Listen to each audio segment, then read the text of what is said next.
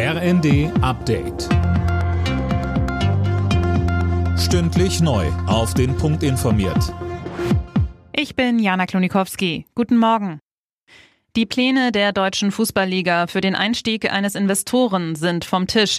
Das hat das DFL-Präsidium jetzt entschieden. Den Beschluss für eine Investorensuche hatten Fans immer wieder stark kritisiert.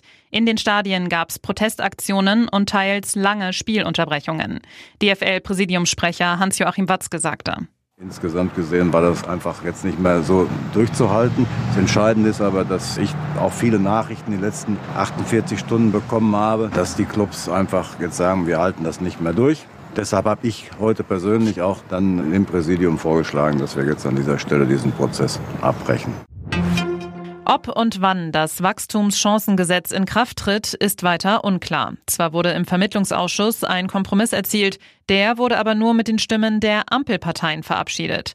Ob die Union dem Gesetz bei der nächsten Bundesratssitzung Ende März zustimmt, ist offen. Sie fordert weiter, dass die Ampel die Kürzungen bei den Agrardieselsubventionen zurücknimmt. Das Wachstumschancengesetz sieht Entlastungen für deutsche Unternehmen in Höhe von drei Milliarden Euro pro Jahr vor. Bei einer bundesweiten Razzia hat die Polizei eine Vielzahl mutmaßlicher Schleuser festgenommen. Das hat Bundesinnenministerin Faeser mitgeteilt. Laut Polizei richtete sich der international koordinierte Einsatz gegen eine Bande, die Menschen illegal über den Ärmelkanal nach Großbritannien gebracht haben soll. Der Bund deutscher Kriminalbeamter hat einen Stopp der Cannabis-Teillegalisierung gefordert. Das Gesetz sei ein praxisuntaugliches Regelmonster, das die gewünschten Ziele nicht erreichen wird, sagte BDK-Chef Peglo den Funke-Zeitungen. Morgen soll der Bundestag über das Cannabis-Gesetz abstimmen.